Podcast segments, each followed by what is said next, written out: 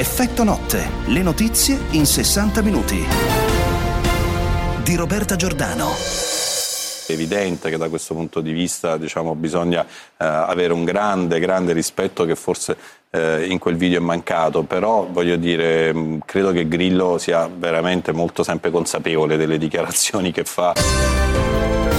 E il commento, cari ascoltatrici, cari ascoltatori, questo di Spadafora, ex ministro dello sport del Movimento 5 Stelle, ancora esponente dello stesso movimento, eh, commento a proposito del eh, video di Beppe Grillo nel quale Beppe Grillo difende il figlio eh, indagato per, per, stupro. Sapete che è scoppiata una bufera anche eh, politica sul fondatore del Movimento 5 Stelle per le modalità con cui è intervenuto in questa vicenda. E oggi Spadafora nella trasmissione Omnibus eh, ha detto um, a chi chiedeva forse gli è scappato questa, questo sfogo perché è padre addolorato di un figlio accusato eccetera eccetera. Lui ha detto beh lui è un grande esperto di comunicazione, sa bene quello che dice, ben consapevole delle parole che usa. Quindi ci concentreremo questa sera, fra gli altri temi, eh, su questa irruzione nel, sullo scenario politico italiano, appunto, di questa vicenda di Beppe Grillo. E poi, fra le molte cose, in primissimo piano, naturalmente, eh, la valutazione che è arrivata da parte dell'Agenzia Europea del Farmaco, l'EMA,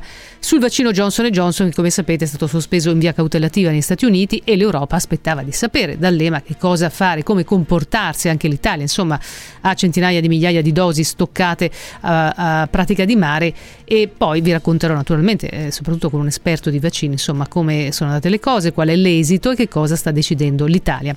Per i vostri commenti, inutile dirvelo, avete la pagina Facebook di Effetto Notte a vostra disposizione giorno e notte, così come invece in diretta c'è anche il numero per i WhatsApp 349 238 6666 349 238 6666. Prima di tutto sintesi della giornata. Epidemia di Covid-19 in Italia sono 12.074 i nuovi positivi nelle ultime 24 ore, sono invece 390 le vittime e il Comitato Tecnico Scientifico dà parere favorevole alla proroga dello stato d'emergenza sino al 31 luglio. Vaccini, l'Agenzia Europea non pone limitazioni a Johnson Johnson, dice rischi rari per gli under 60. L'Agenzia Italiana del Farmaco dice che l'Italia lo somministrerà sopra i 60 anni, pronta da domani la consegna alle regioni. Riaperture, confronto governo-regioni, scuole e trasporti pubblici la priorità. La Lega in pressing per il coprifuoco alle 23, tornano intanto le zone gialle e arriva il pass. Il caso Grillo irrompe nella politica italiana, dure critiche bipartisan. Recovery plan, Draghi vede le parti sociali, sindacati chiedono di valutare gli impatti occupazionali. Serve una crescita solida, dice Confindustria sul documento di economia e finanza. Calcio, la Superlega pronta a partire, UEFA e FIFA dicono ripensateci, club italiani divisi. Stasera in campo per la Serie A eh, maschile l'anticipo Verona-Fiorentina.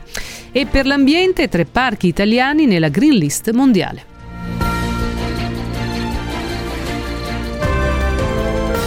Partiamo quindi dai dati aggiornati dal Ministero della Salute sul coronavirus in Italia. Sono 12.074 i nuovi positivi, le vittime sono 390 nelle ultime 24 ore.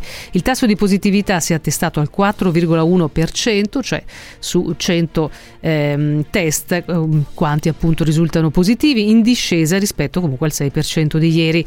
In calo sia i ricoveri in terapia intensiva che gli ordinari, le dosi di vaccino somministrate in Italia sono oltre 15,6 milioni. I vaccini fermano il peggio della pandemia, ha dichiarato Mario Draghi in vista del vertice sulla salute globale che si terrà a Roma, ma ha sottolineato che per affrontare il futuro occorre ristrutturare i sistemi sanitari nazionali.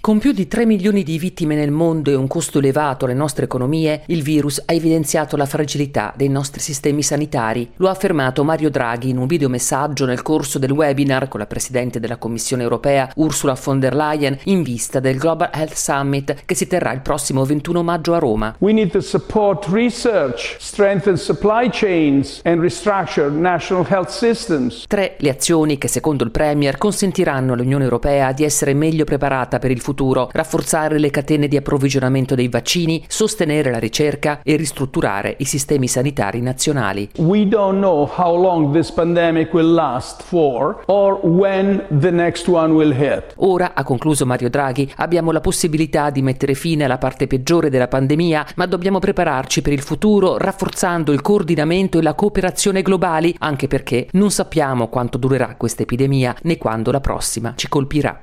Roberta Pellegatta, Radio 24, Il Sole 24 Ore. E considerati gli scenari epidemiologici e il sovraccarico dei servizi territoriali ospedalieri, il CTS, il Comitato Tecnico Scientifico, ha dato parere favorevole alla proroga dello stato di emergenza sino al 31 luglio, proroga necessaria, dice il portavoce del Comitato Tecnico Scientifico Silvio Brusaferro, per affrontare al meglio le misure di contenimento e supportare la campagna vaccinale che vede attualmente come target prioritario le fasce fragili della popolazione. E a proposito della campagna eh, vaccinale, l'Agenzia Europea dei Medicinali, l'EMA, non impone limitazioni per Johnson Johnson, pur riconoscendo un possibile legame causale con casi molto rari verificatisi in persone di età inferiore ai 60 anni. Se anche l'AIFA darà il via libera, il commissario per l'emergenza Figliuolo è pronto a consegnare alle regioni già da domani 184.000 dosi che si trovano a pratica di mare. Un'ottima notizia per l'Europa, ha definito la Presidente della Commissione von der Leyen il via libera dell'EMA a Johnson Johnson. Riprenderanno subito, ha confermato l'azienda americana, le spedizioni del vaccino verso l'Unione. L'Agenzia Europea del Farmaco ha verificato che esiste un possibile legame causa-effetto tra il vaccino di Janssen e i casi molto rari di trombosi arteriosa e trombosi venosa cerebrale e addominale associati a basso livello di piastrine che si sono verificati negli Stati Uniti, 8 casi su 7 milioni di vaccinati. Ma i benefici del vaccino, spiega l'EMA, restano superiori ai rischi. I casi sono tutti su persone con meno di 60 anni, la maggioranza donne. Saranno le agenzie nazionali a mettere prescrizioni già in serata e atteso il suggerimento dell'AIFA a utilizzare Janssen sopra i 60 anni. Domani saranno consegnate alle regioni le prime 184.000 dosi, entro giugno ne avremo 7,3 milioni, altre 16 entro settembre. L'EMA indica comunque una serie di sintomi da monitorare con attenzione dopo il vaccino insieme ai medici, soprattutto mal di testa e dolori addominali persistenti. Alessandro Arona, Radio 24, Sole 24 Ore, Roma. E poco fa il direttore generale della, dell'AIFA, Agenzia Italiana del Farmaco Magrini, a 8 e mezzo ha detto che l'Italia è orientata a somministrare Johnson Johnson alle persone che hanno più di 60 anni. Poi ne parleremo con un esperto di vaccini qui a Effetto Notte tra poco. Eh, passiamo al piano per le riaperture. Dal 26 aprile riaprono in zona gialla i ristoranti a pranzo e cena con consumo al tavolo esclusivamente all'aperto, mentre dal 1 giugno potranno aprire, ma solo a pranzo, anche i locali che hanno spazi al chiuso. Lo prevede la bozza del decreto che dovrebbe approdare domani in Consiglio dei Ministri, nella quale si conferma il coprifuoco eh, dalle 22 alle 5 del mattino, anche se la Lega insiste per spostare il coprifuoco alle 23. Dovrebbe arrivare già domani il via libera del Consiglio dei Ministri al decreto sulle riaperture, annunciate dal Premier Draghi a partire dal 26 aprile. Le nuove misure dovrebbero restare in vigore fino al 31 luglio, data fino alla quale è attesa anche la proroga dello stato di emergenza. Governo e regioni sono tornati ad incontrarsi nel pomeriggio. Al centro del confronto innanzitutto la scuola, con la ripresa delle lezioni in presenza e il relativo potenziamento dei trasporti pubblici. I governatori chiedono di mantenere una quota di didattica a distanza, altra richiesta è quella di posticipare il coprifuoco, visto il via libera all'apertura serale dei ristoranti. In discussione anche il pass che consentirà di spostarsi fra regioni di colore diverso a chi è vaccinato e risultato negativo ad un test o ha già avuto il Covid. In attesa di una app, in una prima fase basterà probabilmente un'autocertificazione. Andrea Viali, Radio 24, Il Sole 24 Ore, Roma. E adesso focalizziamoci sul fronte economico. Il recovery plan è al centro degli incontri tra Draghi e le parti sociali. Le risorse da investire con il Recovery Plan vanno utilizzate al meglio per costruire una nuova Italia, lo dice il presidente di Confindustria Carlo Bonomi incontrando il presidente del Consiglio Mario Draghi in vista della definizione del piano di ripresa e resilienza. Serve una crescita solida e duratura per evitare azzardi, dice Bonomi, anche perché la riduzione del deficit prevista dal DEF nei prossimi anni è credibile solo con tassi di crescita sostenuti. Crescita, investimenti lavoro sono temi essenziali, dicono i sindacati. Per il presidente del Consiglio è necessaria una mobilitazione collettiva definitiva sull'attuazione del recovery plan, dice il segretario della CISL Luigi Sbarra. Per questo, spiega, serve un confronto su investimenti e riforme. L'imperativo per noi è rimettere in marcia gli investimenti su infrastrutture, politica industriale, mezzogiorno, sanità, scuola, pubblica amministrazione. Draghi, dopo aver concluso gli incontri con partiti e parti sociali, domani vedrà regioni ed enti locali per fare il punto sul piano che sarà illustrato a Camera e Senato agli inizi della prossima settimana. In Parlamento intanto vanno avanti le audizioni sul documento di economia e finanza, cornice della prossima manovra. La previsione di crescita del 4,1% è coerente con le prospettive, dice Banca Italia, anche se restano le incertezze legate al successo delle campagne vaccinali. Essenziali inoltre sono i sostegni a famiglie e imprese. Teresa Trillò, Radio 24, Il Sole 24 Ore, Roma. E siamo alla politica dove irrompe sulla politica italiana e in Parlamento, insomma, il caso del video di Beppe Grillo nel quale difende il figlio indagato per stupro. Dure le critiche bipartisan. Lucaselli, Fratelli d'Italia, chiede di convocare la conferenza dei capigruppo sul tema. La vice segretaria del PD, Tinagli, parla di parole inaccettabili e vergognose, mentre Polidori di Forza Italia le definisce oscene, insensibili e incivili, e liberi uguali. Critica il garantismo a correnti alternate, dice del garante del Movimento 5 Stelle. Poi c'è uno scontro, c'è stato fra la moglie di Grillo Grillo, eh, Parvin Tajik e, e, ehm, e la eh, esponente del, di Italia Viva Boschi e poi eh, che risponde che le sentenze le decidono i magistrati, non i tweet delle mamme. Insomma, una vicenda cui, sulla quale torneremo eh, poi tra poco. Adesso invece all'estero, negli Stati Uniti, seconda giornata di Camera di Consiglio della giuria che a Minneapolis deve giudicare l'ex agente Derek Chauvin accusato di aver ucciso George Floyd, il 46enne afroamericano divenuto icona del movimento Black Lives Matter. L'attesa per il verdetto che dovrebbe arrivare domani è enorme col timore che possano esplodere disordini in molte città americane. Di nuovo in Italia parliamo di musica, ma niente mega concerti per l'estate 2021. Gli artisti stanno spostando o cancellando tutte le date previste negli stadi e nei grandi spazi all'aperto. Avremmo sperato di meglio. Ovviamente avrei voluto festeggiare con voi i miei vent'anni di carriera il mondo va dove va e dobbiamo, dobbiamo rispettarlo. Con un videomessaggio Tiziano Ferro ha comunicato ai suoi fan che il suo tour negli stadi di quest'estate sarà cancellato. Niente grandi eventi per la stagione 2021, ma Tiziano ha deciso di non spostare al 2022, rinvierà direttamente al 2023. L'estate 2022 live sarà sovraffollata, agli artisti italiani costretti a rimandare per il secondo anno i tour nei grandi spazi si aggiungono le star straniere che avevano già prenotato gli stadi da diverso tempo e le date iniziano a sovrapporsi. L'11 giugno 2022 l'evento di sette grandi artiste a Campovolo, Una Nessuna 100.000 e Vasco Non Stop Live al Circo Massimo. Nel 2022 anche i live di Cesare Cremonini, Ligabue, Ultimo, Max Pezzali e Salmo. L'unico che per ora ufficialmente resiste nel calendario 2021 è l'evento all'Olimpico di De Gregori e Venditti il 17 luglio, ma non si escludono aggiornamenti. Marta Cagnola, Radio 24, Il Sole 24 Ore. Oh, e poi c'è questa bella notizia che tre parchi italiani sono nella Green List mondiale. Il Parco Nazionale Arcipelago Toscano, quello delle foreste casentinesi entrano appunto in questa eh, lista verde dell'Unione Internazionale per la Conservazione della Natura, è un, è un NG che ha più di 1200 organizzazioni affiliate, di cui 200 governative, mentre il Parco Nazionale del Gran Paradiso rinnova la presenza per la terza volta dal 2014 e poi parleremo di questa bella notizia. Mentre per quanto riguarda lo sport, la Superlega insiste, ne abbiamo parlato anche ieri, si dice pronta a partire anche fra cinque mesi, mentre il presidente dell'UEFA, Seferin, invita i scissionisti a ripensarci, dice, dice siete ancora in tempo per cambiare idea, tutti commettono errori. Florentino Perez difende il progetto, spiega e nasce per salvare il calcio, duro infantino della FIFA che avverte chi sceglie di andare per la propria strada ne pagherà le conseguenze. Poi ci ritorniamo, ma intanto aggiornamenti per chi viaggia. Torno a Ratta con la Folgore tra poco.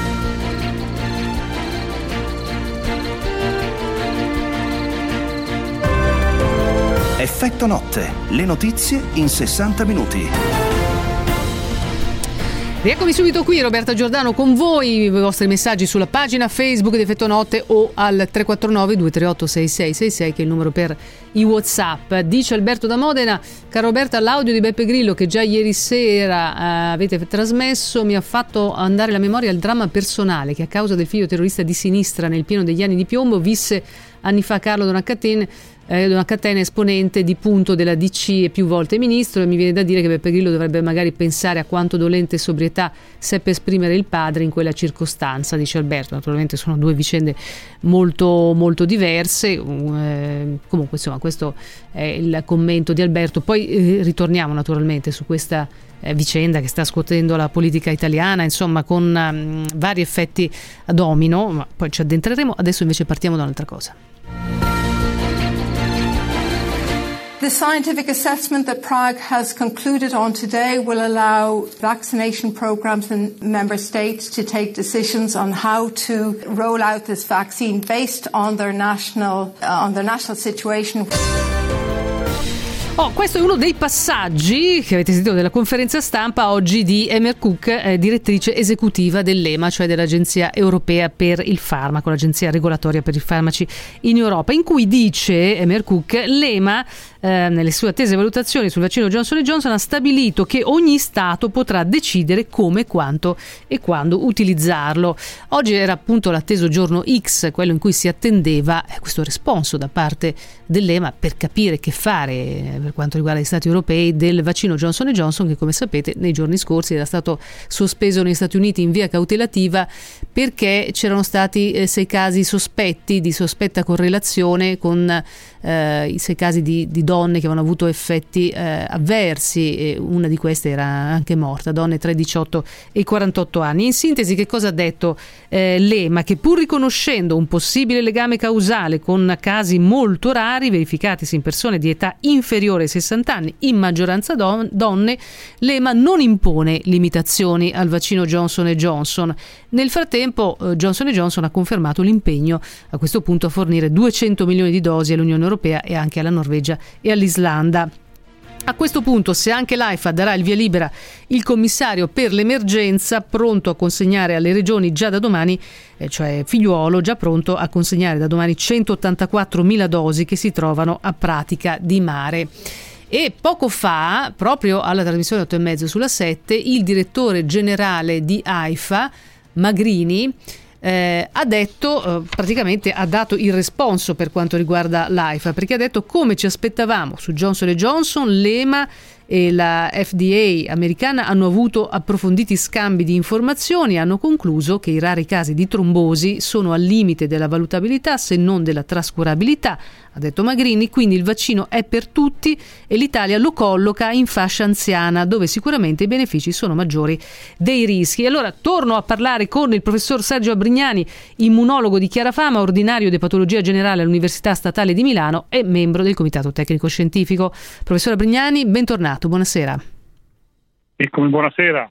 Lei si aspettava quindi questo responso dell'EMA che praticamente ha detto eh, i casi avversi sono stati molto rari, simili insomma ad AstraZeneca, meno che in AstraZeneca e quindi per noi ogni Stato può decidere come, come ritiene, ogni nazione. Che ne pensa? È stato così un po' pilatesca questa decisione o era inevitabile? più che pilatesca secondo me perché eh, la decisione era ovvio sarebbe stata questa perché altrimenti non aveva senso la decisione già presa con AstraZeneca 15-20 giorni fa, perché anche lì c'era, anzi con più casi ancora perché c'era anche più vaccinati di trombosi. Quindi una volta che prendi la decisione di dire come giusto che il rischio è trascurabile, siccome l'altra volta quello che è successo, cioè dobbiamo ricordare un attimo che di fatto quasi ogni paese è andato per i fatti suoi, perché Olanda e Danimarca hanno vietato AstraZeneca. Dopo che l'EMA aveva approvato l'uso di questo vaccino, mm. cioè il vaccino AstraZeneca, Olanda e Danimarca l'hanno, mh, hanno interrotto le vaccinazioni. Il, in Francia hanno deciso di darlo al di sopra dei 55 anni in senso assoluto, in Germania al di sopra dei 60 anni, in Italia al di sopra dei 60 anni in modo preferenziale, quindi non escludendo quello. Quindi siccome ogni paese ha deciso a suo modo, già con AstraZeneca, secondo me l'EMA, visto ciò che era successo con la decisione dell'altra volta, ha detto sapete cosa, vi dico, cioè fate quello che volete, io vi dico che il vaccino non è pericoloso perché ha un rapporto rischio-beneficio che è un caso su 7 milioni, insomma una cosa che è ovvio, se capita a quella persona è terribile, ma dal punto di vista cioè, di sanità pubblica è insignificante e ha detto decidete voi. E così faranno tutti gli stati, come è stato l'altra volta con, con AstraZeneca, quindi non sono sorpreso. Tra l'altro EMA poi oggi ha elencato anche quali sono stati i casi per Johnson Johnson AstraZeneca, ha detto che sono stati 8 casi avversi di trombosi con Johnson Johnson, 297 con AstraZeneca. Il numero in assoluto dei casi di trombosi accertati dopo la somministrazione dei vaccini anti-Covid al 13 aprile sono appunto 8 con Johnson Johnson negli Stati Uniti, 297 con AstraZeneca, di cui 142 eh, nell'Unione Europea, 25 casi con Pfizer e 5 con Moderna. E, mm, e, poi il vaccino della Janssen, della Janssen, cioè Johnson Johnson, il numero dei casi avversi è riferito a oltre 7 milioni di dosi, di dosi somministrate nel mondo, quindi questi 8 casi eh, negli Stati Uniti. E poi però Vedo uh, all'inizio che Ema aveva detto in giornata appunto sono casi eh, molto rari, ancora bisogna mh, definire la netta correlazione tra questi casi e la somministrazione di Johnson Johnson, poi invece ho visto che Sabine Strauss, presidente della commissione di farmacovigilanza dell'EMA, ha detto il legame tra eventi rari e il vaccino Johnson Johnson è chiaro e forte, quindi allora eh, di trombosi cerebrale è dimostrato allora a questo punto. È certificato. Sì, è, una trombosi molto, è una trombosi molto particolare, non è una trombosi normale è una trombosi trombocitopenica con componente autoimmune, tant'è che si tratta in un modo molto particolare, non si dà eparina che anzi è dannosa, si danno farmaci immunosoppressivi e immunoglobuline endovena, quindi eh, è una trombosi che è rarissima, avviene soltanto in pazienti in cui si dà eparina in casi rarissimi, quindi il fatto di trovarla in pazienti in un numero anche se basso ma eh, consistente, consistente nel senso che sono tutti quelli che hanno preso un certo vaccino in quei 7 su 7 milioni, insomma, ti indica che c'è un nesso rarissimo ma di, insomma, di causalità. E quindi è, è, così, ma sono cose che tutti, cioè la farmacovigilanza è piena di eventi, vengono, eventi avversi che vengono scoperti quando vai a milioni di, di somministrazioni e quindi beh, è normale. Cioè, mm. L'EMA chiede anche... Che... Scusi, prego, prego professore. No, dicevo che l'EMA ha anche detto che il bugiardino, cioè il foglietto illustrativo diciamo, sì, del vaccino Johnson Johnson deve essere aggiornato dicendo che ci possono essere questi rari casi, questo avvertimento su coaguli di sangue insoliti. Cosa, mm. C'è stato su, qualche, su un quotidiano qualche, qualche giorno fa un bravo giornalista che ha messo giù eh, i bugiardini, tutte le controindicazioni nei bugiardini, ma di farmaci come antinfiammatori banali tipo occhi, aspirina e che cose varie, e ha indicato tutto ciò che nei bugiardini era indicato, che è molto peggio di quello che ci è indicato nel, in quello dei vaccini AstraZeneca o Johnson Johnson. Quindi mm. è giusto indicarlo perché dal punto di vista legale tu lo devi indicare, perché è così, è così che siamo regolati nel nostro mondo occidentale che tutto va detto ed è giusto che mm. tutto vada detto. La Presidente della Commissione europea... Eh, de- certo, deve essere ufficializzato. Comunque lei dice deve passare che è sicuro. La Presidente della Commissione europea von der Leyen ha detto che questa della valutazione dell'EMA su Johnson Johnson è una buona notizia, quindi Johnson Johnson, come dicevo prima, riprenderà le spedizioni delle dosi in Unione Europea e anche in Norvegia e in Islanda. E poi eh, vedo che Breton, il commissario eh, europeo alla campagna vaccinale, alla domanda ma quindi con AstraZeneca la Commissione europea, l'Unione europea continuerà a investire, ha detto vedremo se sarà il caso di rinnovare, perché già forse dicevamo con lei professore nei giorni scorsi e comunque la Commissione europea ha fatto sapere che mh, investirà di più, punterà di più su Pfizer e Moderna che sono i due vaccini a mRNA, mentre questi eh, Johnson Johnson e AstraZeneca sono il principio dell'adenovirus no? che viene iniettato nell'organismo. questo per motivi immunologici se vuole, dico perché abbiamo anche discusso con voi mi sembra una volta una sera, cioè i vaccini adenovirali vanno bene quando li inietti un paio di volte, però poi il, um, siccome è possibile, non probabile, è possibile che si debba andare verso una politica di richiami o perché decade questa risposta immunitaria nel tempo o perché verrà fuori una variante particolarmente diffusiva non più riconosciuta da questo vaccino, che non è il caso dell'inglese in questo momento che è in assoluto la più diffusa in assoluto, se così fosse dovremmo essere pronti a fare dei richiami fra uno o due anni, non sappiamo quando, ma essere pronti. Quindi è bene puntare e... su vaccini come Pfizer e Moderna a questo punto. Esatto, esatto. Ecco. questo è il punto, perché utilizzeremo gli adenovirus per tutte le campagne vaccinali di quest'anno, ma poi ma non per motivi di sicurezza e neanche penso per il fatto che siano stati un po' scorretti, come alcuni hanno fatto notare nelle consegne, proprio secondo me per un motivo tecnico.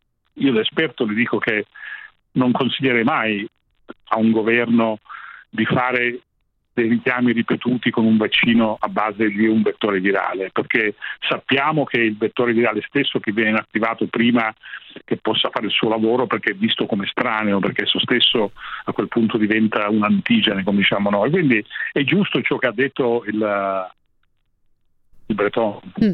Vedo adesso in una nota congiunta che Nicola Magrini, appunto, che citavo prima, direttore generale dell'AIFA, Franco Locatelli, presidente del Consiglio Superiore di Sanità e Gianni Rezza del Ministero della Salute hanno detto che il vaccino Janssen è sicuro e raccomandato l'uso preferenziale agli over 60. Quindi a questo punto, professore, immagino che solo dai 60 anni in su no? si somministrerà in Italia Johnson Johnson. la stessa indicazione mm. che c'era per AstraZeneca.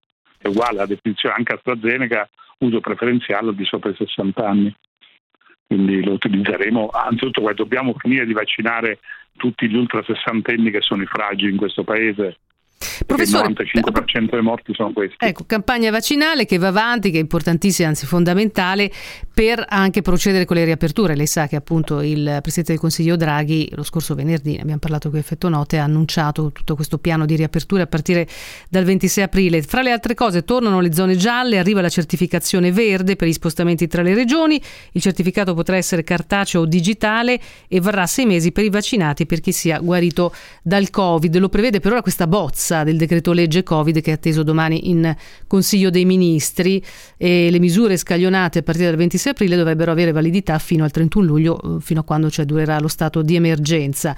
Comunque domani si, sapranno, si saprà tutto nei dettagli e più con sicurezza. Per quanto riguarda la scuola, eh, proprio venerdì qui Massimiliano Fedriga, presidente del Friuli Venezia Giulia, ma soprattutto presidente della conferenza delle regioni, aveva detto che eh, la partenza della scuola dal 26 aprile in zone gialle e arancioni al 100% in presenza lo preoccupava moltissimo più delle altre cose. E vedo adesso che in questa riunione che ha avuto oggi con gli esponenti del governo ha detto l'obiettivo comune è raggiungere il massimo della presenza possibile nelle scuole, per questo motivo diciamo grazie al governo che ha capito che per il momento l'obiettivo della didattica in presenza al 100% non può non tenere conto di due criticità, già ne aveva parlato Qui a Fetonotte della questione trasporti, eh, del trasporto pubblico locale oggi ammessa al 50%, la capienza e i limiti strutturali di numerosi edifici scolastici che impediscono il pieno rispetto delle misure di contenimento dei contagi, quindi per ora si è deciso di partire da una soglia minima del 60%, quindi su questo il governo ha fatto un po' un passo indietro. Lei che cosa ne pensa di queste riaperture progressive a partire dal 26 aprile? Ho visto che vari virologi insomma si sono eh, espressi in senso sfavorevole, cioè hanno detto forse prematuro, non è stato ben ragionato questo rischio di cui ha parlato Draghi. Che ne pensa lei, professor Abrignani? Ma, ma io non penso che sia stato un rischio non ragionato.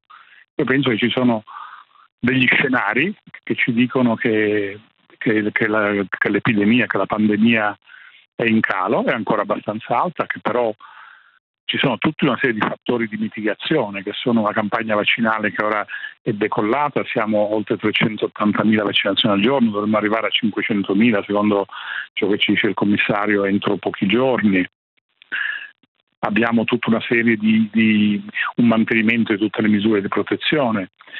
Abbiamo vaccinato già il 80% degli ultraottantenni e il 50, con almeno una dose, che è quella che poi cioè nel breve ti protegge, il 50% degli ultrasettantenni, quindi sicuramente inizieremo a vedere una riduzione della mortalità.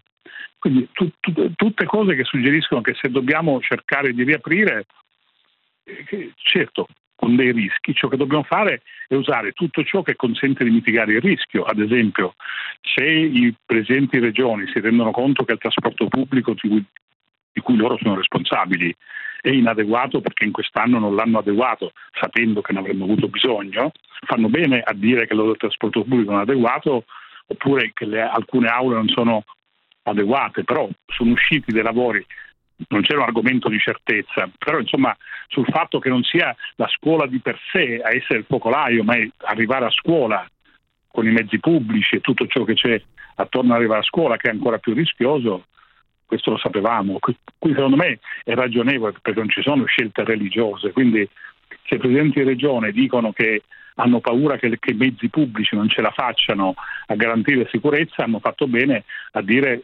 facciamo in presenza al 60-70%. Se dicono che alcune aule in alcune scuole non sono adeguate, fanno bene in quelle a non fare più del 60%. Però a me colpisce questa cosa che a marzo, io mi ricordo, in prima serata un sacco di trasmissioni con tutti che attaccavano, è una vergogna che non riapriamo le scuole, il caso Italia, stiamo rovinando una generazione, mm. ve lo ricordate? Sì. C'era un mese, è stato, il mese di marzo è stato veramente un mese esemplare di come tutti dicevano dobbiamo riaprire le scuole perché i genitori non possono andare a lavorare, perché i bambini stanno diventando gli psicopatici, tutti questi punti. Poi quando si dice, come ha detto benissimo il Presidente dell'Istituto Superiore di Sanità, ci giochiamo un, um, un gettone, perché tra l'altro incidentalmente abbiamo vaccinato i tre quarti degli insegnanti, mm. perché quando abbiamo avuto a disposizione il vaccino AstraZeneca in quel periodo fino a 60 anni, perché all'inizio vi ricordate che era fino a 60 anni, la categoria più vaccinata in assoluto è stata quella,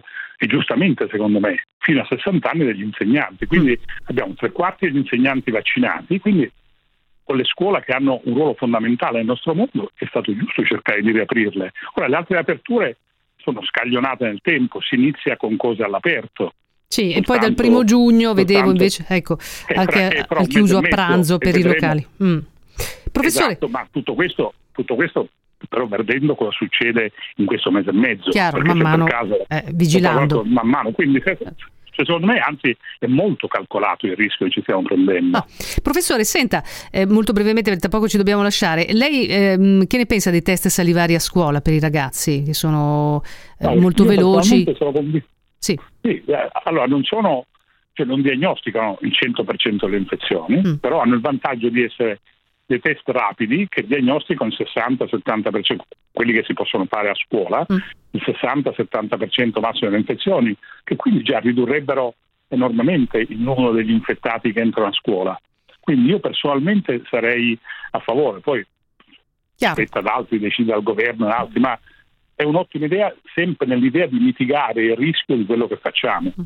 Professore, per chiudere poi questo pass verde, cioè questa certificazione verde per gli spostamenti tra regioni di colore diverso, lo prevede sempre questa bozza del decreto legge Covid che dovrebbe delinearsi meglio domani, vedo solo e a giorno chi falsifica il certificato verde per gli spostamenti rischia anche il carcere, quanto prevede la bozza Giusto. sempre di questo decreto legge con le nuove misure che sarà in Consiglio dei Ministri nelle prossime ore, cioè domani. Ecco. ecco. non lo sapevo, ma è giusto. Eh. È giusto perché è una cosa in cui si mette a rischio la vita degli altri, cioè dicendo che uno è protetto e magari è infettato, quindi insomma. Bene. Giusto.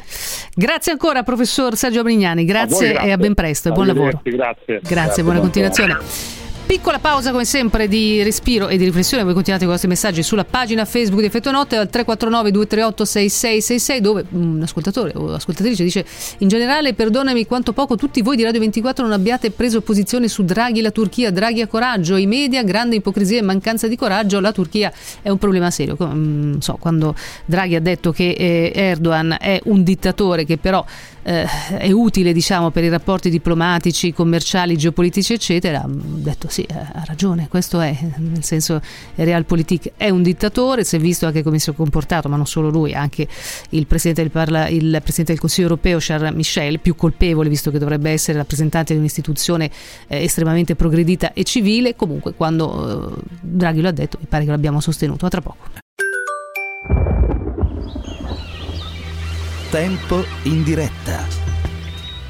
Torna asciutto quasi ovunque il tempo sul nostro paese con le uniche precipitazioni che nel corso delle prossime ore potranno interessare quasi esclusivamente il Piemonte occidentale, ma si tratterà di una tregua effimera dal maltempo e dall'instabilità. La giornata di domani vedrà infatti un nuovo peggioramento a causa del sopraggiungere di una perturbazione atlantica. Se nel corso della mattinata il sole sarà dominante con gli unici veri disturbi a carico del Piemonte e dei rilievi del Triveneto, durante le ore pomeridiane la situazione tornerà a peggiorare con piogge che si faranno via via più strada a partire dal nord-ovest per può interessare gran parte dell'arco alpino e anche delle prealpi. Possibile qualche rovescio anche sulla Sardegna settentrionale. Altrove il tempo si manterrà per lo più asciutto, ma ci sarà comunque un aumento della copertura nuvolosa. Temperature stazionarie se non per un leggero aumento sulle regioni settentrionali.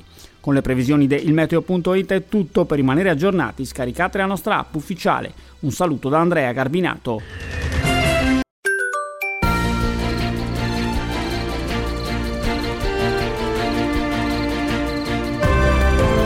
Effetto notte, le notizie in 60 minuti. Roberto Giordano sempre con voi e se state ascoltando Effetto Notte vi devo avvertire è un programma che dà dipendenza. Io tanto ve l'ho detto e c'è un ascoltatore invece, a volte gli ascoltatori fanno come quando eh, soprattutto prima si entrava al cinema quando era già iniziato magari il film da 5-10 minuti, come se uno dicesse eh no ma questo film non ha capo né coda, non, non ha un inizio, eh no se tu sei entrato parecchi minuti dopo l'inizio così come Giuseppe dice buonasera Roberta, cosa è successo a Radio 24? La scuola non vi interessa più, ho parlato 10 minuti di scuola col professore Bagnani fino a poco fa, ma comunque fa niente, qualcuno un po' distratto, mentre vedo che negli Stati Uniti la giuria chiamata a esprimersi su Derek Chauvin per la morte di, dell'afroamericano George Floyd ha raggiunto il verdetto, lo riportano i media americani americani, sottolineando che il verdetto sarà reso noto fra un paio di ore a Minneapolis. È un grande uomo di comunicazione Grillo, quindi do sempre per, per scontato che dire, lui sia consapevole delle sue azioni pienamente, ovviamente. Detto per l'appunto oggi a Omnibus, trasmissione Omnibus Spadafora, eh, ex ministro del Movimento 5 Stelle, tuttora componente eh, del, del movimento, a proposito del, eh, della domanda se Grillo con il video che ha fatto sul quale si è scatenata una bufera politica, nel quale difende il figlio accusato di stupro, eh, sia consapevole o no, sia stato uno sfogo così di impulso eh, poco razionale oppure eh, lui dice no, no, lui è sempre molto ben consapevole di quello che dice, è un esperto di comunicazione. Sentiamo una parte del video di Grillo. Mio figlio è su tutti i giornali come uno stupratore seriale insieme a altri tre ragazzi. Io voglio chiedere, voglio chiedervi, voglio chiedere veramente, voglio una spiegazione perché un gruppo di, di, di stupratori seriali, compreso mio figlio dentro, non sono stati arrestati. Perché non li avete arrestati? La legge dice che gli stupratori vengono presi e vengono messi in galera, interrogati in galera o ai domiciliari sono lasciati liberi per due anni. Perché? E sentiamo anche quest'altro passaggio. Perché non l'avete arrestati subito? Ce l'avrei portati io in galera, a calci nel culo. Perché? Perché vi siete resi conto che, che non è vero niente che c'è stato lo stupro, non c'è già niente. Perché una persona che viene stuprata la mattina, al, pomeriggio va in kitesurf e dopo otto giorni fa la denuncia, vi, vi è sembrato strano. Bene, vi è sembrato strano. È strano. Questo e poi molte altre cose, c'erano quattro coglioni, non stupratori, che andavano in giro a divertirsi col pisello all'aria, eccetera, ma anche le ragazze erano consenzienti, insomma.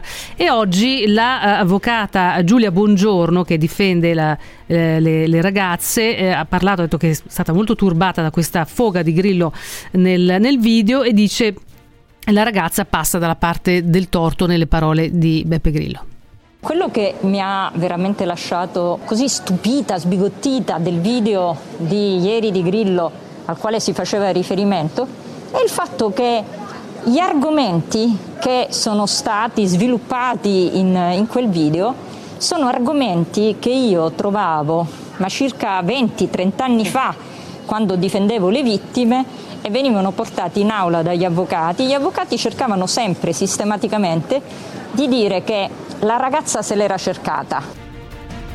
Oh, e su questo saluto la nostra Betta Fiorito in diretta dai Palazzi Romani. Cara Betta, ben ritrovata. Buonasera, buonasera Roberta. Ciao Betta, allora c'è stato diciamo un, uno sdegno bipartisan, eh, c'è stata um, Maria Elena Boschi di Italia eh, Viva che ha detto il video di Grillo è vergognoso, Crippa del Movimento 5 Stelle invece ha detto bisogna distinguere la vicenda privata e politica, eh, la Ravetto di, della, della, Lega ha detto Grillo cancella anni di lotte di diritti per le donne, Zingaretti del PD, Grillo ha avuto un brutto modo di affrontare questa vicenda, Salvini dice è stato disgustoso, capisco lo sfogo di pa- del padre, ma non siamo nel Medioevo. Insomma, c'è stata una forte reazione a questo punto, e, mh, mm, al di là di entrare nel merito, ma questa cosa di, di Grillo potrebbe mh, mm, anche mettere in forza i rapporti, per esempio c'è un certo imbarazzo nel Partito Democratico che sta cercando di stringere un'alleanza forte col movimento. Allora, eh, parliamo della, dell'aspetto politico, poi però eh, Roberta mi devi concedere anche Certamente. un attimo certo. un commento sull'aspetto sociale della Chiaro. questione. L'aspetto politico, eh, più che un imbarazzo nel PD, eh, mi sembra che ci sia un imbarazzo nei 5 Stelle, tant'è vero che stasera, eh, dopo un giorno e mezzo dal video, finalmente certo Conte punto, ha parlato. Il premier, eh. impact, cioè il pre, scusate, il leader in pectore eh dei 5 Stelle, l'ex premier è, è uscita allo scoperto e ha detto capisco il dolore di un padre, ma capisco anche le ragazze, la ragazza e i familiari. Poi ci sono state un po' ecumenico è stato, diciamo, un po' capisce gli uni gli altri. Un pochino però, mm. un pochino mm, non è proprio così ecumenico, è una presa di distanza non fortissima, però insomma la frase è non trascuro il dolore della ragazza e dei familiari. Mm. Poi però c'è un'altra, un'altra, un'altra vicenda molto importante che sono le sindache del Movimento 5 Stelle a Pendine e Raggi che hanno detto una cosa importantissima eh, per denunciare non c'è un momento giusto una donna deve poterlo fare sempre perché una delle critiche che faceva Grillo era perché non, l'hanno, perché non l'hanno denunciato subito? avesse eh. denunciato nove giorni dopo quando era ritornata dalla vacanza a Porto Cervo. Eh, l'altra cosa che va detta è la madre del ragazzo eh, che eh, dice cioè la moglie di Beppe Grillo. video, lei era consenziente, sì, la moglie di Grillo. Ora la madre di Ciro, eh, il problema qual è? È che io, eh, questa, questa, donna, francamente mi lascia un pochino stupefatta eh, perché capisco che è una madre, però era presente in questa villa eh, non Pare ha visto che dormisse nella niente. stanza accanto, ma le ha detto che non ha sentito non niente. Ha do- sì, non ha visto niente, non ha visto, non ha visto il bordello che avevano fatto uh, i ragazzi il giorno dopo. Comunque, cioè, questo lo stabiliranno. Eh, Insomma, io dico che al di, là, al di là della sentenza dei magistrati, perché poi arriviamo anche a questo cioè ma quattro pizze come si dice in gergo quattro schiaffi eh, in contanti come direbbe Chino il creatore di Mafalda. Glieli vogliamo dare questi ragazzini che comunque hanno fatto un casino terrificante oppure no dobbiamo essere sempre giustificazionisti? E questo indipendentemente dal fatto proprio dello stupro de... cioè io fossi che quello madre, lo stabiliranno i magistrati sarebbe una cosa gravissima se fosse certificato. Sì mm. Cioè, no ma capito? Con bottiglie di vodka con quattro ragazzini che mostrano a quanto pare le parti intime, il pisello, come ha detto lo stesso Grillo, eccetera, e tu stai lì e fa, ah ma mio figlio è un bravo ragazzo, cioè ma io, non, non è cattiveria, mia madre usava degli oggetti che erano corpi contundenti, la, chiuc- la cucchiarella, come, non so come la, la, chiamate voi a Milano, il famoso zoccolo lanciato a una certa distanza, a una certa velocità, però al di là di questo, Betta, diciamo, se le accuse verranno provate è una cosa gravissima e decideranno i magistrati. In ogni caso si può capire che un padre voglia difendere il figlio, non deve però utilizzare certi mezzi e certi metodi perché è personaggio famoso e soprattutto avere rispetto anche delle se sono presunti colpevoli anche delle presunte vittime, non sminuire e magari dire semplicemente secondo me mio figlio è innocente, è un bravo ragazzo, però stabiliranno i magistrati. Ecco, prendere in giro così e ridicolizzare sì, anche la situazione per... delle ragazze, insomma, no. Mm, no, no, no, questo sì se sei un personaggio privato, ma se tu sei un personaggio pubblico, quello che ha fatto Grillo, cioè non siamo nella Repubblica di Weimar, di Weimar capisci Roberta? Certo, un appunto. personaggio politico non può attaccare la magistratura a gamba tesa come ha fatto lui per un fatto Chiaramente, privato. anche perché molti gli hanno rinfacciato privato. anche il garantismo a, a corrente Ma alternata. poi soprattutto uno, un manettaro, un manettaro che diventa allora, lui era giustizialista come politico ma come padre garantista. Cioè la follia, ma soprattutto è un'intromissione, noi sappiamo che c'è la divisione dei poteri, del Chiaro. potere politico perché lui è fondatore di un movimento politico importante, estremamente rilevante e su questo forse e su questo forse, forse anche Draghi potrebbe dire qualcosa. Chiudo con eh, Fabio Roia, magistrato di Milano, presidente del Tribunale di Milano della sezione autonoma misure di prevenzione che ho spesso avuto un effetto note parlando di violenze sulle donne e di femminicidi, che dice un messaggio quello di, eh, di Grillo di arretratezza devastante, poi fa anche un, insomma una lunga riflessione, ma mi fermo qui perché il tempo corre. Comunque insomma vediamo nei prossimi giorni che sviluppi può avere dal punto di vista politico e poi sì, più però là è, con la magistratura. Guarda, beh, Roberta, Roberta, è veramente molto grave che si stia ritornando indietro su certi diritti. No, no, su, su questo non si certi, transige, eh, non sono, non sono negoziabili. Una certamente. donna stuprata deve poter denunciare. È chiaro, la legge lo prevede, la legge lo prevede quando si è sente, ci mancherebbe. Follia. Poi sarà ai giudici stabilire se c'è stata violenza oppure no. E qui Di certo è che che quattro ragazzi e una ragazza, insomma, è molto molto difficile. Che una ragazza si diverta con quattro eh. ragazzi tutti insieme sia sì, libella e tranquilla. Da, magari mm, gli piaceva uno mm. e poi in, que, in, quel momento ha detto no, non mi va più, perché una ragazza può anche piacere a una persona, ma può anche essere libera di fino dire all'ultimo fino momento, momento una donna deve poter più. dire. Chiarissimo. Betta, ci dobbiamo lasciare. Grazie, capiremo nei prossimi giorni Grazie. che sviluppi prenderà questa vicenda. Oh, adesso invece eh, distendiamoci una cosa molto positiva, il fatto che tre parchi italiani sono entrati nella Green List mondiale. Adesso ci spiega Antonio Nicoletti, responsabile nazionale aree protette e biodiversità di Legambiente, di che tipo di lista si tratta e quale importanza ha questa notizia. Buonasera Nicoletti. Sì, buonasera, cambiamo argomento. Ecco. Eh, Andiamo no, sulle la, cose positive. Eh, mm. Sì, allora mm, la Green List è dire, uno standard che ha perfezionato la UCN, che è l'organismo mondiale per la protezione della natura, e in, in, nel mondo sono solo 59 eh, le aree protette che hanno questo riconoscimento, chiamiamolo un bollino verde mm. Per semplificare. E in questo, in questo, standard vengono valutate le performance ovviamente di conservazione della biodiversità, ma soprattutto diciamo, come queste si integrano con le politiche eh, diciamo, a scala locale, con la gestione territoriale, con la governance dei territori, perché si può ottenere un risultato di conservare una specie, ma come dire, fa sparire la presenza dell'uomo eh, di altre culture, quindi eh, si va, si va dico, un paradosso eh, ovviamente. Quindi diciamo questo standard misura la qualità gestionale a tutto tondo, mm. una qualità che ovviamente mette al centro la tutela di specie e habitat. Chiaro. E i tre parchi eh, appunto italiani che sono entrati in questa green list sono il Parco Nazionale Arcipelago Toscano, quello delle foreste casentinesi e poi anche il Parco Nazionale del Gran Paradiso.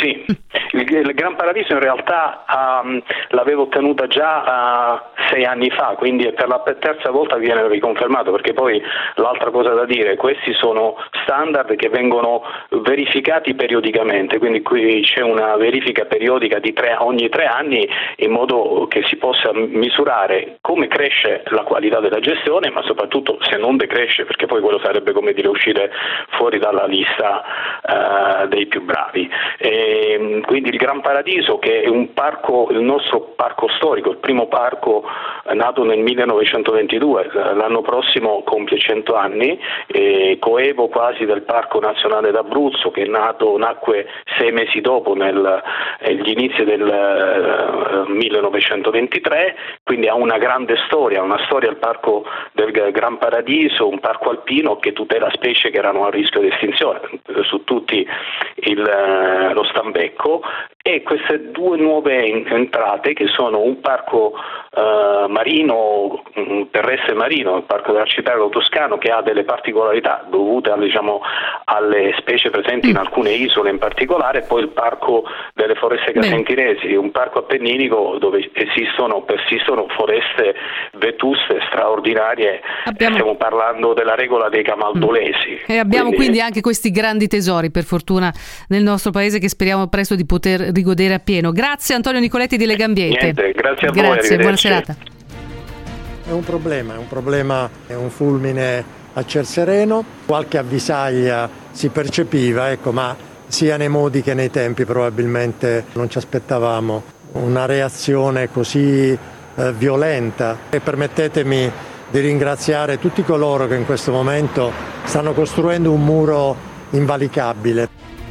Gravina della FIGC, caro Dario Ricci, ritorna sulla Superlega. Insistono questi eh, club calcistici che hanno deciso di fare questa competizione a parte, insomma, tra i più ricchi, i più bravi. Direi di, no, direi di no, Roberta, perché come avete visto ci sono delle importantissime novità in questi ultimi minuti, perché eh, indiscrezioni, ma sempre più fondate da parte dei media spagnoli e inglesi, eh, ci dicono che il fronte della Superlega dei 12 top team che appena eh, alla mezzanotte di domenica hanno lanciato questo progetto, ebbene questo fronte si sta rapidamente, sembra, sfaldando. Secondo indiscrezioni, infatti, l'Atletico Madrid avrebbe fatto un passo indietro, mentre il Barcellona avrebbe subordinato a questo punto l'adesione al progetto all'approvazione da parte dei soci.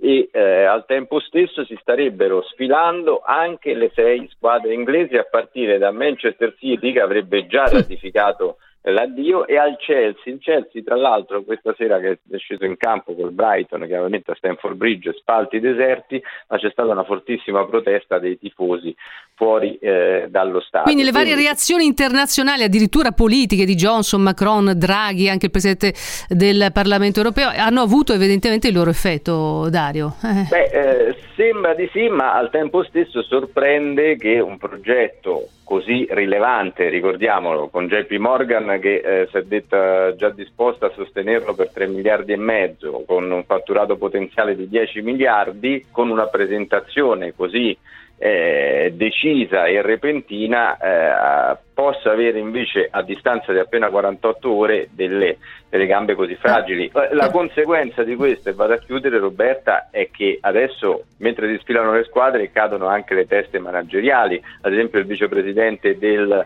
Manchester United che avrebbe dovuto essere il uh, vicepresidente anche della futura Superlega Ed Woodward ha già annunciato che a fine 2001 lascerà lo United e bisogna, circolano anche voci sulle probabili eh, dimissioni a questo punto anche dello stesso mm. Andrea Agnelli e dei vertici di Inter e Milan. Una, una catastrofe, una catastrofe, vedremo nei prossimi giorni. Grazie Dario Ricci, aggiorno io su Verona Fiorentina, per il momento Fiorentina 1-0 sul Verona, ci sentiamo alle 22.